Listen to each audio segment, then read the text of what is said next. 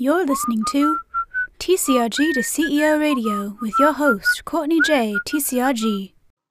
Hello, and welcome to episode number 13 of TCRG to CEO Radio.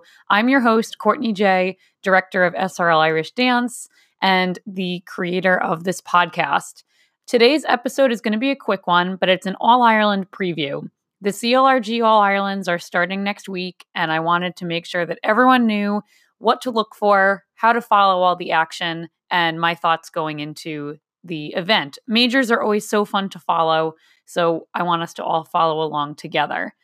If you don't already follow me on Instagram, you can follow me at Courtney J underscore TCRG. That's where I hang out the most or you can join us in our TCRG to CEO Radio listeners Facebook group by going to facebook.com slash groups slash TCRG to CEO. At this time of recording, the podcast has hit over 1,100 listens, which is so crazy to me. So, thank you so much for your continued listening and being part of this awesome community. To celebrate, I want to do some sort of giveaway, and I'm going to do this through my email list. So, what you need to do to get in on the giveaway is go to www.courtneyjtcrg.com slash podcast and there's a email subscription box in there so that you can subscribe to show updates but this is also how i'm going to include you guys in the giveaway so make sure you join the list i'm going to make sure it's something awesome because i want to celebrate big so go ahead and do that so that you're ready to go when the giveaway launches. So without further ado, let's get into the details on the All Irelands. So the competition will be taking place from Sunday, February 17th through Saturday, February 23rd at the INEC in Killarney, as well as one of the hotels located right in the heart of Killarney. So this is a change. Usually the event runs only out of the INEC when it's in Killarney, but because the event has returned to its great splendor and big entries, they've had to add an additional venue. So this is open to CLRG dancers from any nation. That's one of the big misconceptions about this event, or people aren't sure why there are dancers from England and the United States and Canada and Australia attending, it's because it's open to everyone. And in recent years it's become a international qualifying event and I'll explain what that means in just a second.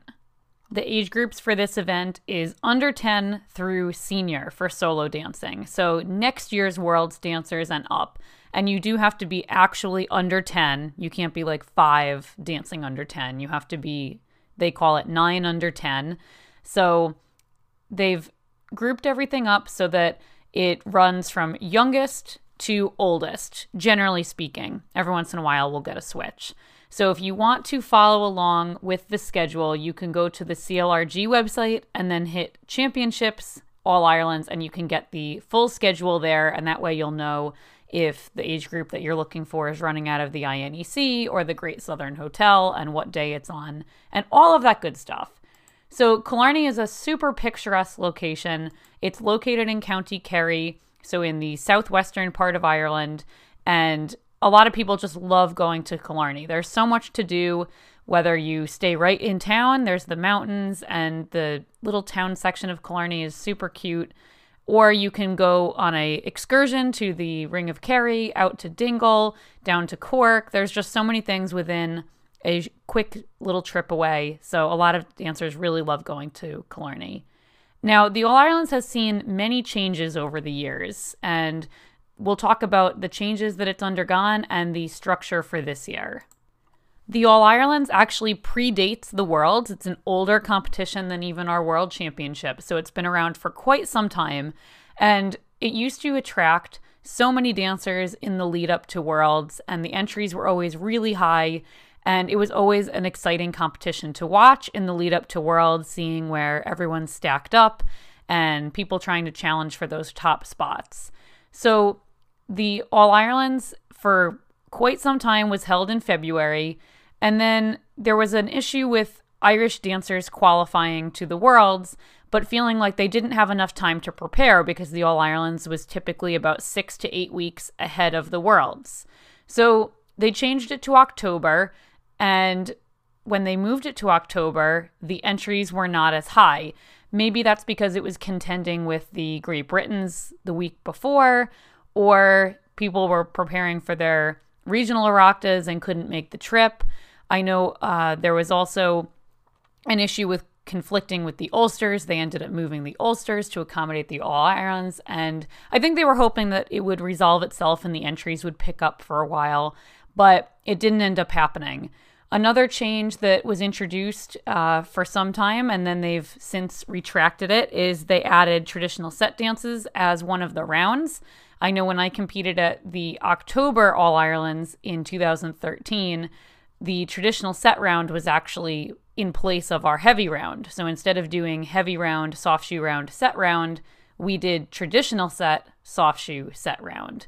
And I was super interested to see if the results would change with the introduction of the traditional sets, as I think we all can agree that you can't really hide in a traditional set round. I mean, it's all basics, and you have to be able to hit your trebles, and rhythm and timing are obviously crucial, as in any heavy round, but some of those older, more traditional rhythms could trip up someone that maybe is hiding behind fancy toe work or lots of turns or lots of leaps.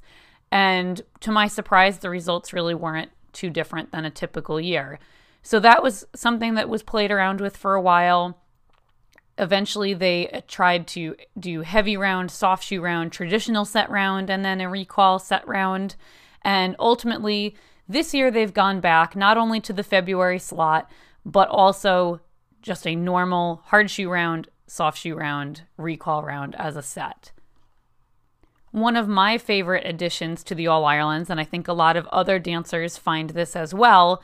In addition to the three main rounds, it's also possible to recall in a specific round. So you might see people on social media posting that they got a heavy recall or a soft shoe recall, and you might be asking yourself what that means if you've never gone to the event before. So the championship has its normal panel of judges, but there's also an extra judge whose purpose is only to pick out the top 50% in each round.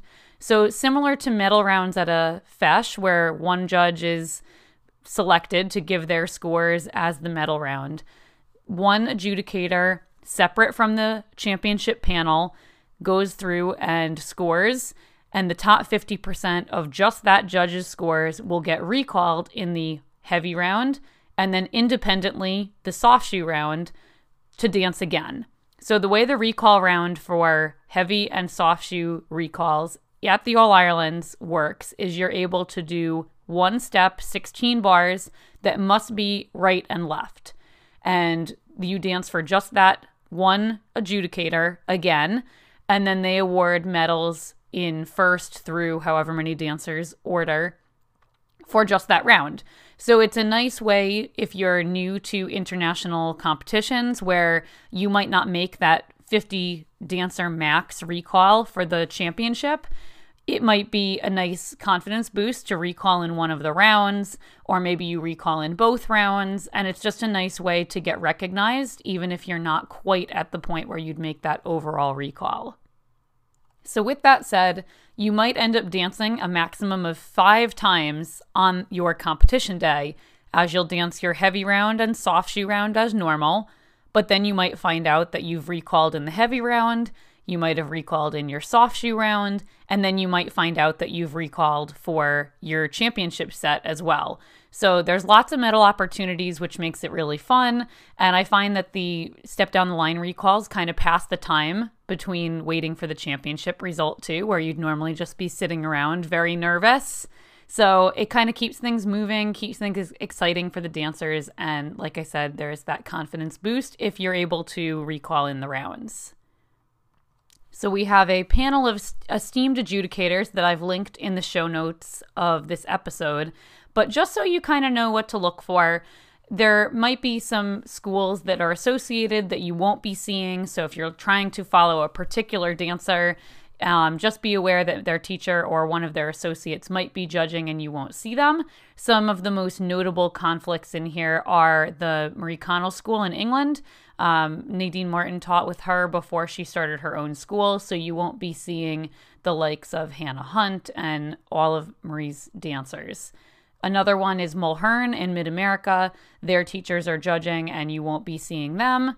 There's the Nolan School in Limerick, and they are notable recently because of their association with Ciara Sexton. And as many people know, Ciara does lots of workshops in the US and Canada. Also, big US school that will be conflicted out is the Broesler School. So you won't be seeing Simone Loyson. You won't be seeing any of Kevin's dancers appearing in the results because Kevin is sitting down to judge.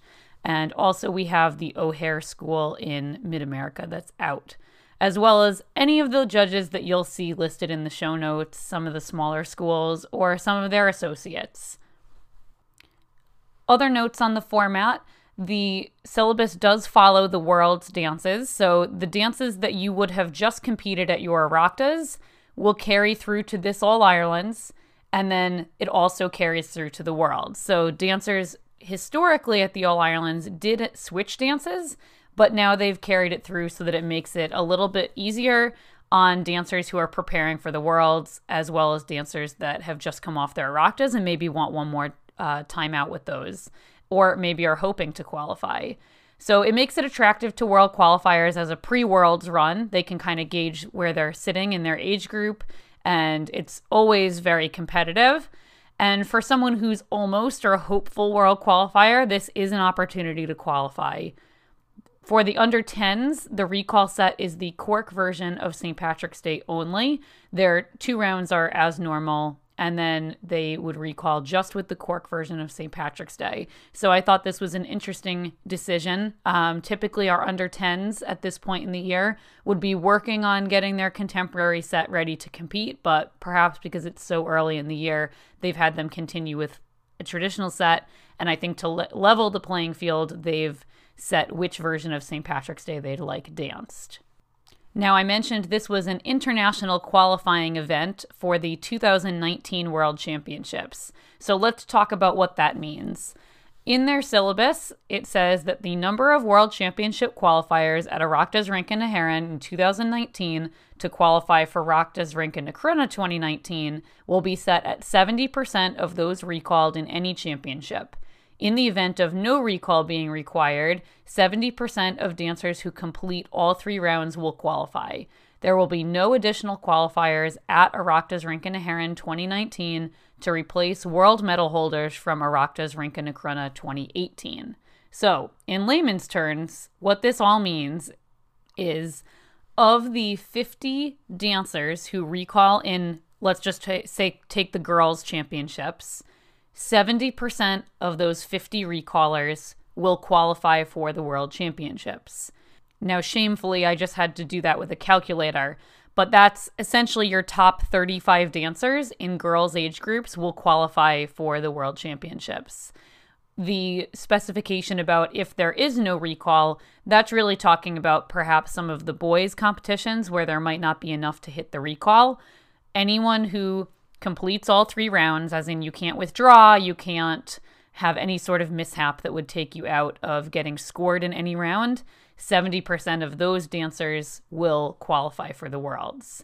The last part about no additional qualifiers just simply means that they will not be skipping over world medal holders when they calculate the qualifiers.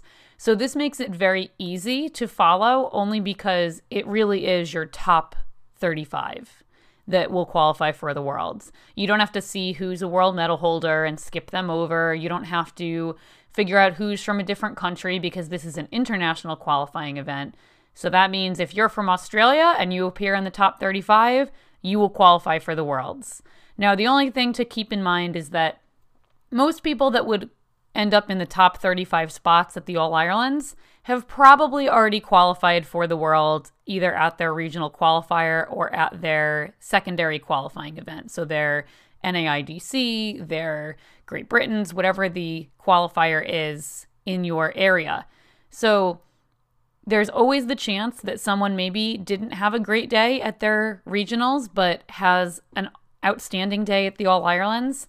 Or there are a lot of regions in Ireland where the region is, itself is very small and the number of qualifying spots is also very small, but maybe their top 10 is you know the in the top 20 at the world. So there aren't enough qualifying spots at the regional event for all the dancers who would qualify and those dancers may conceivably end up in the top 35 at the all irelands. Hopefully that makes sense.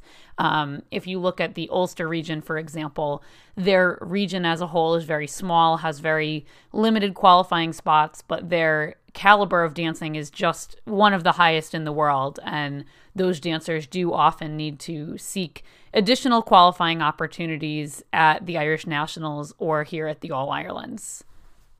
So, what's the best way to follow all this action from home? I would say Instagram. Lots of Instagram accounts will have different photos from the All Irelands if you're trying to keep on top of any new dresses or new costumes that you want to see. A lot of accounts will also screenshot the results list and share it to their profiles. And that's probably the best way to stay up to the minute as we can from home. Otherwise, you can follow the results. Typically, they go up on feisresults.com, and occasionally CLRG will update their website on the daily with the results as well. But if you want to get all of the action uh, as far as costumes and different looks, and sometimes even different Instagram accounts will post news, like if someone has withdrawn with an injury or if someone is kind of taking over a story with different results and different happenings, uh, you'll want to follow that on Instagram. I don't know of any Facebook pages that will have results, and I don't recommend using the message boards as your source of news. So that's all for this All Ireland's preview. We'll see if we can get you guys some updates from someone who attended the event live in person after the event concludes. And I hope you guys follow along and enjoy following along. So that's it for this week's episode of TCRG to CEO Radio. Go ahead and get on the email list so you're ready for the giveaway, and we'll see you next week.